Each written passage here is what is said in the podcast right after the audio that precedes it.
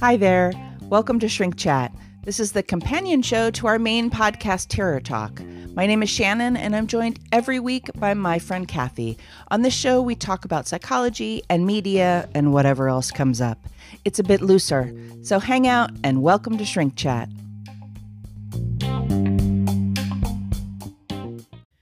Hi, everybody. This is Shrink Chat with Shannon and Kathy. Hello. Hello. Oh, you have a, a new lolly. I had a lolly. Um, Kathy brought to the studio a big bag of Dum Dum lollipops, which I'm assuming are from your childhood.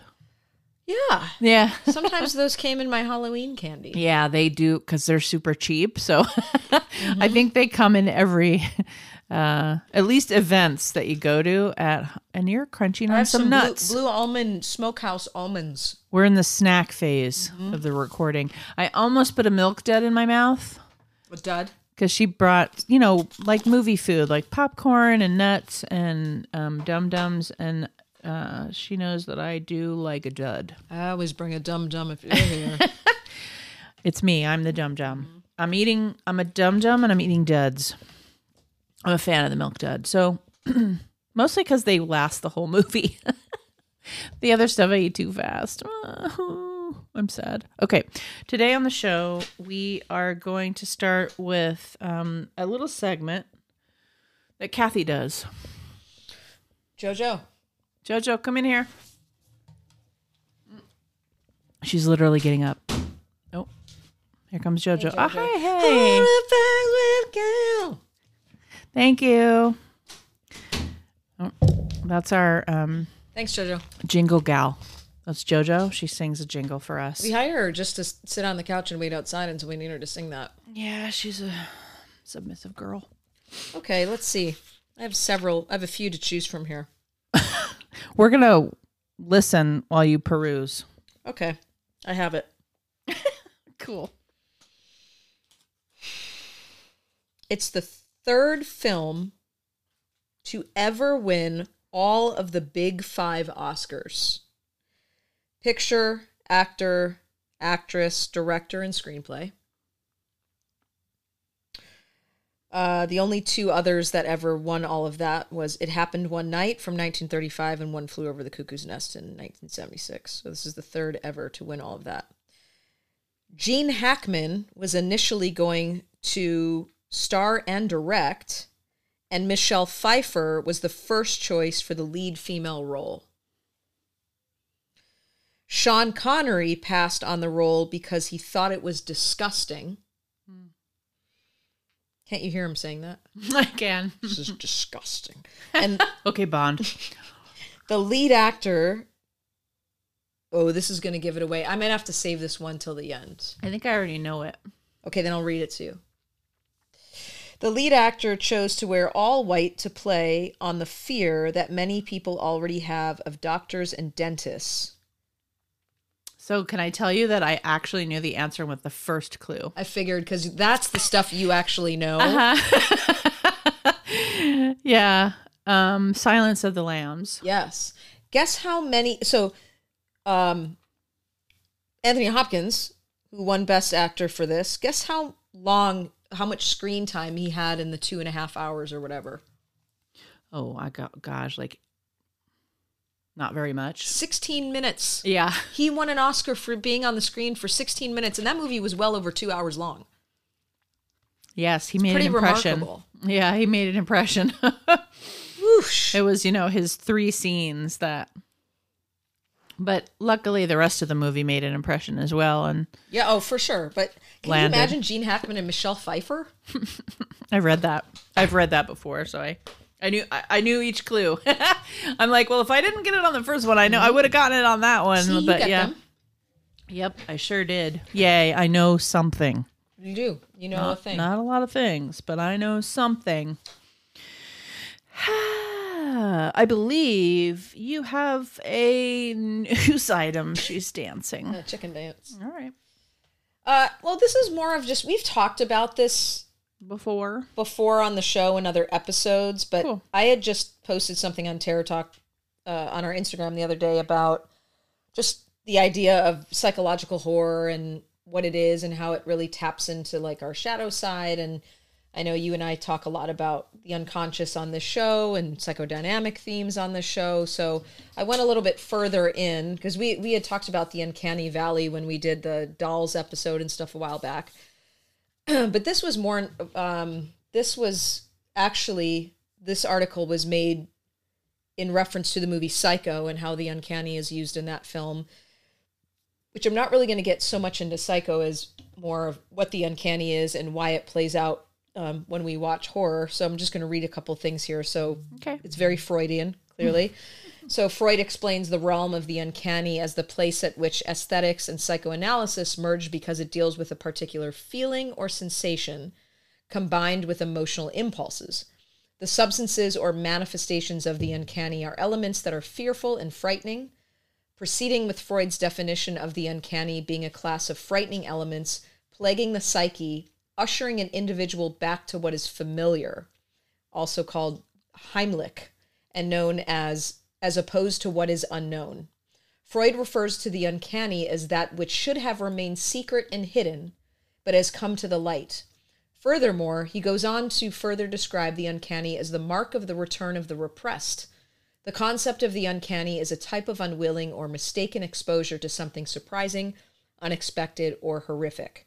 So, before I go into this next part, I think it's interesting to think about because we've talked on the show before, like, why are we drawn to horror and why is it so fascinating? And that it really just taps into that more primal side of going to those feelings that might actually be exciting to think about if there weren't any consequence. You know, some of this is clearly unconscious, but um, so so first of all, why are we drawn to that? We're drawn to it because it allows us in a way of not actually acting out on these things, but it allows us to experience those feelings um, in in a project a projecting kind of way because we're watching it we're watching somebody else do these things as we experience these feelings. So they they go more into um, you know Freud claims that the source of the uncanny in literature is the re- recurrence of something long forgotten and repressed, but it's not just something that we experience in real life. It's actually more easily accomplished in literature and movies because fantasy is different from reality. So just because something works as uncanny in a work of literature doesn't mean it can work in real life. So the suspension of disbelief, I think it's interesting how much we we don't realize how art is a way that we can express things without consequence and because it is somewhat removed from reality our unconscious allows ourselves to go there and um, says oftentimes the uncanny in literature and films is the projection of the psyche of the central character on another object or person combined with a warped view of the objective and subjective of a given situation. So this is where they go into talking about Norman Bates. And then I tied in a little bit of Jacques Lacan, who we talked about in that episode on dolls, who's also talked a lot about the uncanny valley. And he writes, um, Uncanny places us in the field where we do not know how to distinguish bad and good, pleasure from displeasure, resulting in incredible anxiety that gestures the real. So when you think about Norman Bates, he's a fictional character, but we also have this dissonance around feeling sorry for him, but also being terrified by him at the same time. And really, only through art and literature, what they're saying in this uh, article is really only through art and literature will we allow ourselves to hold those two places because in real life it might be too terrifying or it may just not be possible. Um, so I just think it's it's another way to think about how horror is can be a really positive outlet to those really unconscious aggressions or or primal you know feelings that we wouldn't otherwise be able to express. Absolutely. I, I love this topic. Um, I think fi- all films, and we're talking about horror, but yeah, all films are, we can ha- work out our stuff in a really healthy way. Um, I mean, in essence, like as a writer, if you if you want to tap into somebody's uncanny in order to create that sort of emotional state, I mean, basically you create an experience of the uncanny, right, for the watcher or the reader. Um, you have to take something that's what you're talking about is like you have to take something that's very familiar and make it unfamiliar Yeah. and then um that familiarity that is underneath, right, is like the underneath tone is like an emotional state that you're tapping into. So the unfamiliarity um, involves some kind of repressed emotional mm-hmm. state. And so fear, anxiety, mm-hmm. trauma, abuse. Mm-hmm. Um, a lot of times fears the things that haven't happened, but you're more afraid of than, you know, especially in horror, right? Um, and then have like the characters kind of go between familiar and unfamiliar Totally. feelings, right? Yeah, and then the, he further states like by breaking it down this way, they're talking about Psycho. Freud actually makes Norman seem like someone that could exist in real life, and that is perhaps the most terrifying aspect of the movie. The fact that Norman could be your next door neighbor is enough to spark fear and horror into the lives of those who watch this masterpiece because he they he, he really is essentially he's not an alien he's not he, he's someone who could really exist um and what a fearful thought Well, and I think if I relate it to the Silence of the Lambs, which you were just obviously talking about in your facts section of the show, is a fact section. Um, you know, his qualities, it- even though most of us don't know someone like that, um, the qualities that he has in having that uncanny ability to connect and read minds and mirror and pick up on psychological cues and get deep into the psyche like narcissistic people can um i think is that the way that movie in many ways channels that what you're talking about you know? It, it taps into something that like what I think it taps into is our fascination with that kind of person. And so if you are fascinated with that kind of person, which I would hazard a guess that many of our listeners are, because that's what we talk about. If you're fascinated with that kind of person and you're watching them and you're both disgusted and intrigued and seduced by them, and you can imagine yourself being in Clarice's position and doing what she does, which is, um, you know, courting the beast, and then like, oh crap, like I'm both turned on and turned off by this person, and that's that like yeah familiar and unfamiliar. You know, that's that war that you want to put in the audience. Right. You want to create that tension. I would say, you know, the tension of the opposites or whatever other psychodynamic analytic, you know, types of ideas you want to throw in there. But like there's that tension of the opposites and what you're feeling inside. And I think that is one of the most successful things about good horror is that you've got this tension inside. Like, don't go, but go because I want to see what Right. happens, you know, and the anxiety of holding both for sure. yeah so i don't know i always like to look at like because i know i've loved horror since i was a kid and probably Yeah. because it was you know i was pretty much in utero when i saw my first horror film that's probably part of the problem um Oh, that's the problem. that's probably the now we know. But I'd also just like to know because I'm I'm not at all. I mean, not that it it requires you to be this to watch horror films, but I'm the furthest from like being a physically aggressive person or really being like, yeah, I need to. So, but clearly, it's probably another reason I do love horror is it's it's the time where I get to go there unconsciously or Absolutely. through, or through someone else because I certainly don't live that way Right. nor do I have a desire to live that way, but we all have that shadow side. We all have that curiosity, at least, of wow, how how do how does one go through that? Yeah, I mean, most people haven't worked with that side. So it's like this is a very unconscious way to play out and have the psyche work, just like with dreams. We can have dreams all our life and never work with dreams and never do that psychological work like many people do. But dreams are still working on you in everyday life. Just like movies and film and literature and any kind of art is still working on you psychologically, whether you're complicit with it or not. it's much funner to be complicit with it for me and to look at it and to kind of use it as a healthy coping skill um, than to be unconscious and just like let life go by without using art in a creative and therapeutic way. But that's just my bias. I agree. I know. That's one of the many reasons why we're friends. I know. I know you do. So I wanted to mention that I attended an event that I attend almost every year. I go when I'm uh, when I can. Um, it's something called Deadline Contenders. So every year, Deadline Magazine has two contenders events. They have one for the Emmys and one for the Oscars. And so obviously, the Emmys is about television shows, and the Oscars is about movies. Now, this year, because of the COVID 19 um, health crisis, it was virtual. And the awesome thing about that was that um, this is a day of basically like 10 minute slots where all the biggies Netflix, Amazon Prime, Sony, CBS TV, blah, blah, blah, all the biggies. Even and now there's some new ones. Freeform is getting in the game, different ones. HBO, Showtime.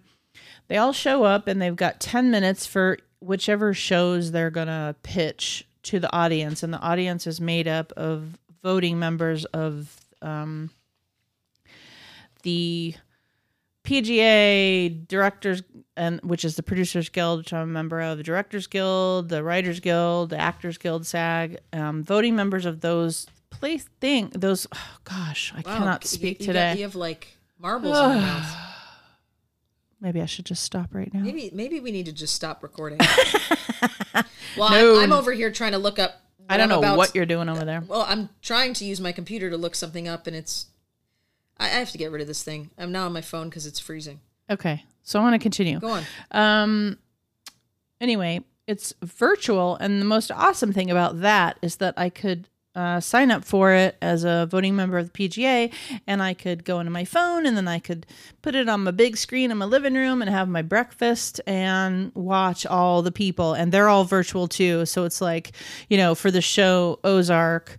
It's like Jason Bateman and um, Laura Linney and the different stars and the writer and director, and they're all in little boxes like you're in a Skype meeting with the interviewer from Deadline, and they're all. And then every ten minutes there's a new one, and they show clips of new movies and TV shows and all. It's a really fun event in person because they serve you lunch, they give you a swag. It's really super fun. But this was fun too because I didn't have to go anywhere at eight thirty in the morning.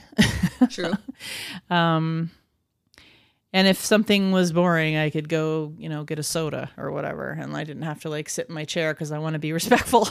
You know, there's So- like advantages and disadvantages of all this. yeah, for sure. I really did miss the live aspect of it because at the breaks and at lunches, you know, you get to chitty chat with strangers, and I enjoy that every year because I usually meet someone interesting. Um, but so I did that a little while ago, so that was fun. I just want to mention it I love it. because I I did a little live tweeting during it, but of course those tweets are real old now. But I love that. it was fun. I think that's great. I even met some people on Twitter I, doing I, it. I think you've talked on here if it's the same event that you've actually gone to live and Mm-hmm. yeah, Yep, I mentioned I I've been to both. Shia LaBeouf. Yep, he was on the movie one. Yeah, the the Oscars one Yeah. for his movies. Um, it was cool. So let's talk a little movies. Oh man. Okay. Can Um, I start with one? Yes. This was like I I mean, I think I've watched more bad horror movies in this past week than I have in a very long time.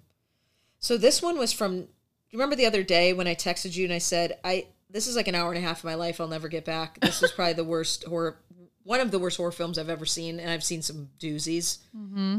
Okay, this one's called Brain Damage from 1988. Wow. Um, let me just tell you before I give you the synopsis. It's it's and it's there's nothing profound about it. I felt like I had brain damage when it was over. Was it's all this guy? All of a sudden, this guy, you know, he wakes up. He starts to feel sick. He wakes up in the morning. The next thing you know, there's like this talking. It's supposed to be a parasite. It looks like a talking brainstem. It's like this phallic parasite, and in a bucket, and he's talking to him on the the bed like hi brian i'm going to get he sounds like mickey mouse i'm going to connect to you now and i'm going to basically using this guy as a host and the the worst thing about it is he gets this parasite ends up attaching to him. He's like, just sit still. I'm going to attach myself I to like you. the voice. That's what he sounds like. And he goes, okay. And then you see him like kind of go in his back. He's like, uh. And then the next thing, he's controlling Brian. And no one knows what's going on with Brian. They're like, what's up with Brian? what is and, up with Brian? and Brian's like going out to nightclubs and and he it's like he's seeing the world for the first time and he Okay. runs through this he runs through this uh junkyard of cars and he's like ah, ah, ah, ah." it's this la- I had to turn the volume down he laughed like that for I go what the f- is going on right now it was like he was running through Disneyland but he was running through a, a like a junkyard so it says one morning, a young man wakes to find that a small, disgusting creature has attached itself to the base of his brainstem. The creature gives him a euphoric state of happiness, but demands human victims in return.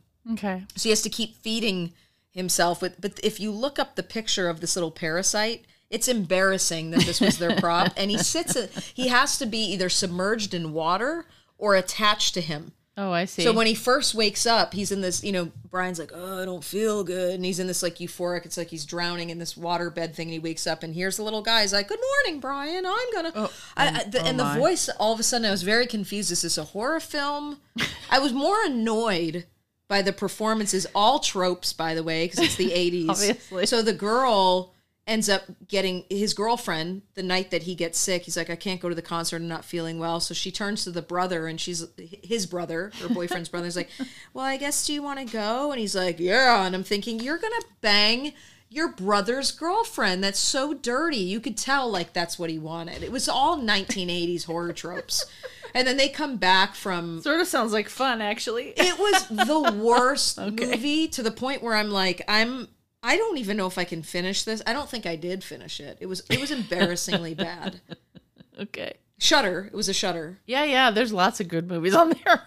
There's lots of fun bad movies and lots of fun good movies. It was so bad. And I like bad horror. Mm-hmm. This was bad, bad horror. yeah, where it doesn't like make sense and it doesn't quite come together and You're giving it too much credit. I mean, you're even like I mean, this was just it was shit. It was like someone shit on a film. well Well, you described it okay. Like I kind of know what was going on. I just don't know why, which is I the don't. problem. why? I literally why is this happening? Here is a note. I have two notes under this. One is worst movie on the planet, and two is an hour and a half. I'll never get back. Those are the two notes that I have next to it. Kathy, never afraid of the definitive Will I get that hour and a half back? No. worst movie ever. Never, never, Worst never movie on the having a problem with the definitive statement. Oh, God. I hate Oh, when people that's speak in definitives, but when I'm really angry, I always speak in. Oh, I, I- just did. I know. I always speak in. I know.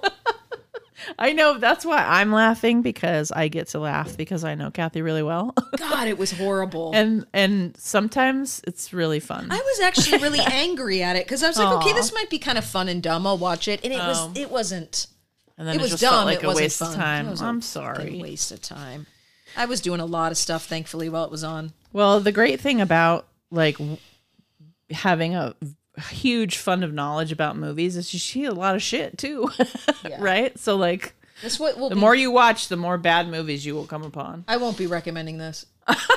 I can see that. I can see that. Zero stars. Zero. Um, I watched a couple of. I, I watched a lot of things, but there's two that I'm gonna talk about. Okay. Which are slightly newer. They're from 2019. Uh, one is called Funhouse. Oh, I think I've seen that. Yeah. Okay. When eight celebrities from around the globe are invited to compete in an online reality show, I started watching it. they soon realize that they are playing for their very lives as those voted off suffer horrific consequences uh, broadcast live to the entire world. It's like a really bad Saw kind of thing. Like, Okay. you know, where like it's really not Saw at all, but it's that kind of thing where horrible things happen when you lose. So it's like, you know, the antithesis of getting voted off the island. you know, you get voted off the island by the by the viewing public, which is harsh. And then horrible things happen that they're video, you know, they're recording and they're broadcasting. Um and you know, at first, of course, the public thinks it's fake, and then I think they realize it's real. Blah blah blah. So another Skarsgård is in this. Uh, Walter Skarsgård. there's so many of them. Swedish guy. Yeah, he's there's another one, um, and a bunch of other people, uh, young people that play in this. So. One of the reviews I read was it said, um, sometimes you watch an entire movie and you're not sure why. This was one of those times. it's true. It is one of those kind of movies where ah, it's like there was something about it. I kept watching it. I mean, you know, granted, it's like I'm on my couch, Sure. I'm doing other stuff. You just let it play. There was something sort of stupid about it um, that I couldn't stop watching because they had like the vapid um, online personalities and they had the love per- love interest personalities like the two genuine people on the show were Okay. of course going to fall in love Sure. you know and then there was all these like the angry girl Was it like too predictable? um, no, I uh, for me it wasn't that it was predictable. No, I actually didn't find it predictable um because there were twists and turns there and maybe that's a little bit of what saved it in the end cuz I wouldn't say I would say if you're looking to pass a Saturday morning and watch just like a silly kind of horror movie, it's Yeah. really like fine. Like Okay. go for it. Um especially if you like that context of sort of online you know ideas around um you know psychopaths that are manipulating you through technology and yeah offing you. But yeah i it, it ended up being a little bit better than i thought it was going to be the first half an hour. Because they did start to flesh out a few of the characters. Yeah. you started to understand and you actually kind of cared for them a little bit there as they died mm-hmm. and then there's a twist a couple of different twists kind of that happen at the end there and i mean it nothing It wasn't the worst movie on the planet. it was not well, that's good. So you didn't have my on the planet. experience, thank God. that would have sucked if we both had one of those experiences. i've watched some pretty bad horror movies but most of those are from the 80s Yeah. So- I mean, yeah, there's some. Yeah. I mean, there were some great franchises in the 70s and 80s, and there was a whole lot of bad stuff. Um, yeah, so I don't know. I I uh, a C plus. I don't know. I also wanted to let you know I watched Scream Queens. Hmm. Um. I had said I sh- you should watch it. Yeah, and I did, and it was really, really good, and just a really interesting perspective of just how closeted any Yeah, queer theme had to be in the 80s. Mm-hmm. It was direct without being direct, by being indirect, and then shamed for being what it was, and then how it, what it did to his career. One of the things that stuck out for me, and if those of you didn't watch the the previous show where we talked about this, it's basically about it's the second Nightmare on Elm Street, right? Mhm. The actor who is identifies as, as gay in real life, I believe that's how he identifies anyway, and um, how his character was evasively, it was very vague, but also very obvious that he was yeah. He goes to gay bars. but couldn't be talked about really Yeah. directly. And then there are like just all the different themes in the movie, but how this really was supposed to launch his career and then you know it didn't. And one of the things that I think really was hard for me to hear him say because I I couldn't have imagined being a gay man during the AIDS epidemic at that time was Right. when he was saying, you know, here I am being pressured by the industry's anxiety to tell me don't wear this and don't go there. And you know does anyone know you're gay? All the while you know he has friends of his who are dying of aids and he's trying to compartmentalize both of these things. He's basically being told to not be who he is.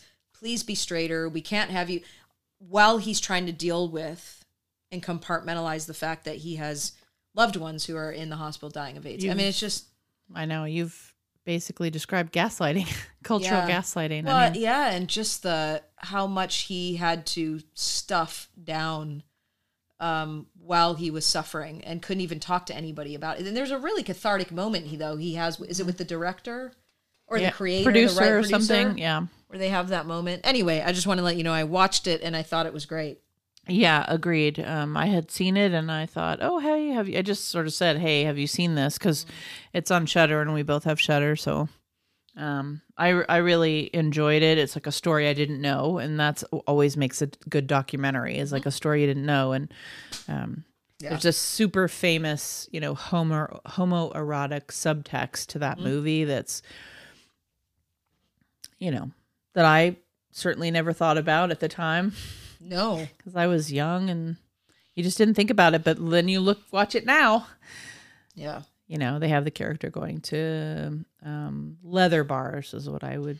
That's what we used to call them. and how it was really um unique And the at- and- unique yeah. at that time to have it was such a big deal for his friend who was female to be the stronger character that was like so and which is surprising because we're coming off of a couple years prior to that as Laurie Strode in Halloween mm-hmm. but it was really interesting how they would you know how how is it that she's caring for him and being the strength of this movie which we now see all the time it's way more balanced but Yeah, that was then just- it was not. it was I don't know. If if you guys haven't seen it, I recommend it. Yeah, it was good. It was good. Uh, did you see another movie you wanted to, you know, complain about? Um yeah, I saw another really bad one. Yeah. Uh also on Shudder Okay. called uh let's see if my computer's It's called Better Watch Out okay. and it's uh filled with a ton of tropes including a really hot babysitter. Nice. Uh takes place during Christmas and I think they may have made a second one. So it's 2016. Mm-hmm. Um stars Olivia DeJonge. I don't know how to pronounce her last name. Levi Miller. So here's the plot, yo. At Christmas time, 17 year old Ashley is babysitting precocious 12 year old Luke Lerner.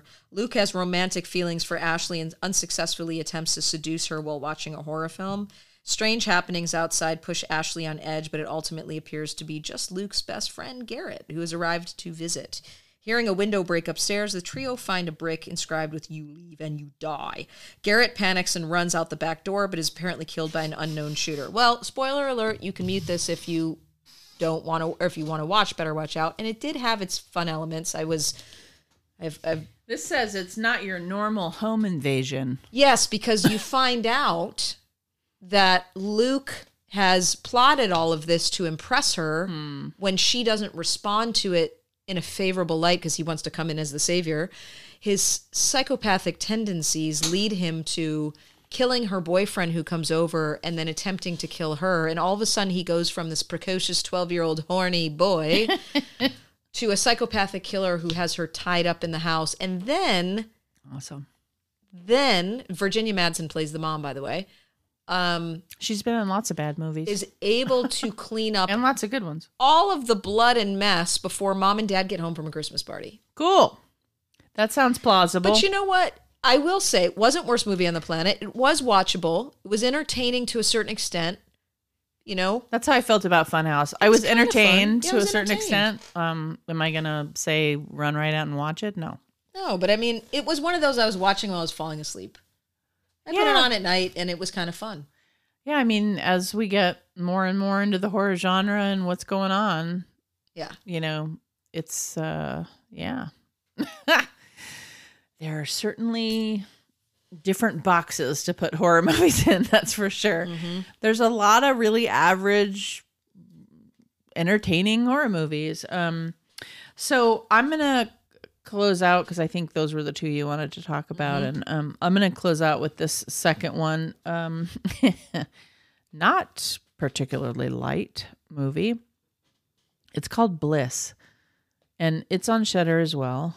Uh, it's gotten very good uh, audience, like uh, very good critical reviews, that kind of thing. Uh, it's from 2019.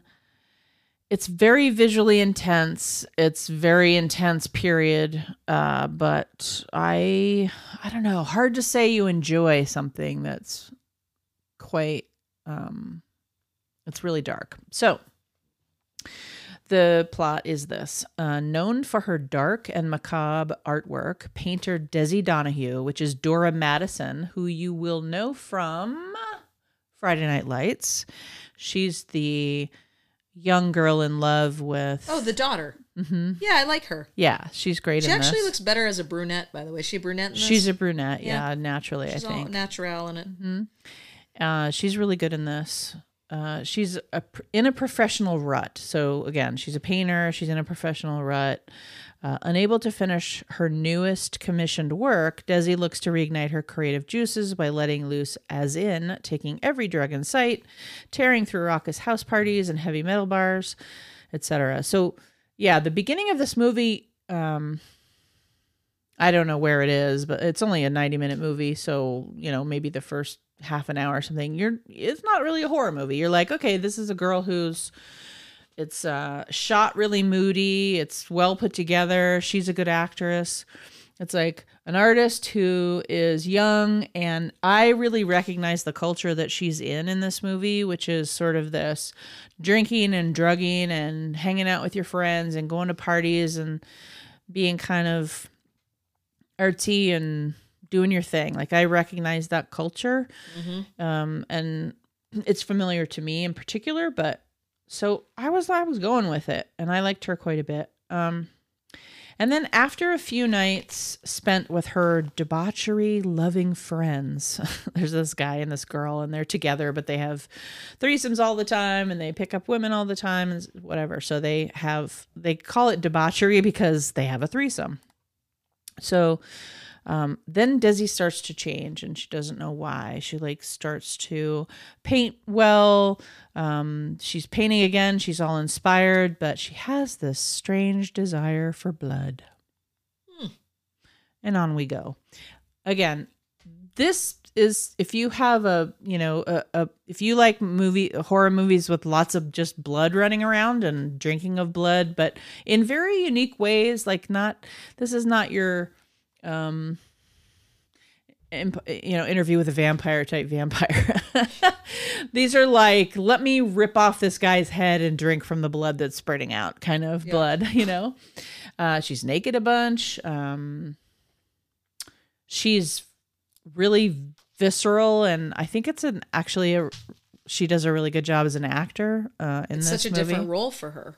very different and she's definitely like in every scene Mm-hmm. so this was a big job for them It's called Bliss. yeah um again bloody and dark and i would say if you like things that are you know if you're building up your uh i don't know your library of vampire movies i would add this to it because it's an interesting take on something again dark not not pleasant And sorry, there's another Bliss film. What year is this? 2019 Okay, th- I was looking at the Turkish film from 2007. I go, that's not her. nope that's not I it mean, that's a brunette, but that's not her.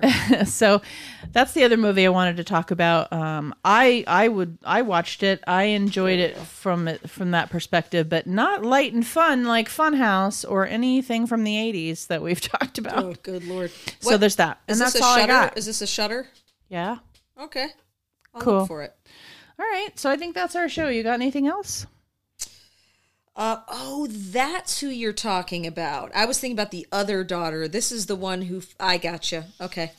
Yeah, You sorry. want to share with the listeners what you're Yeah, talking so about? I, I thought you were talking about the really innocent daughter of the coach. You're talking about the the daughter of the single mother. I am. On we're talking about Friday Night Lights. Sorry. Yeah, the Just one in love with Riggins. together. You got it. Okay, that's all I have. Okay, me too. Thank you so much for listening. This is Shrink Chat. My name is Shannon. And I'm Kathy. Sleep safe, everyone.